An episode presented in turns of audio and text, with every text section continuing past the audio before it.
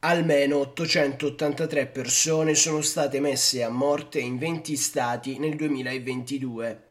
È la cifra più alta registrata dal duemiladiciassette. Lo rende noto Amnesty International nel suo ultimo rapporto sulla pena di morte, precisando che il notevole incremento, che non tiene conto delle migliaia di condanne a morte presumibilmente eseguite in Cina, dipende dagli stati dell'area Medio Oriente-Africa del Nord, il cui totale è salito da cinquecentoventi nel duemilaventuno a ottocentoventicinque nel duemilaventidue.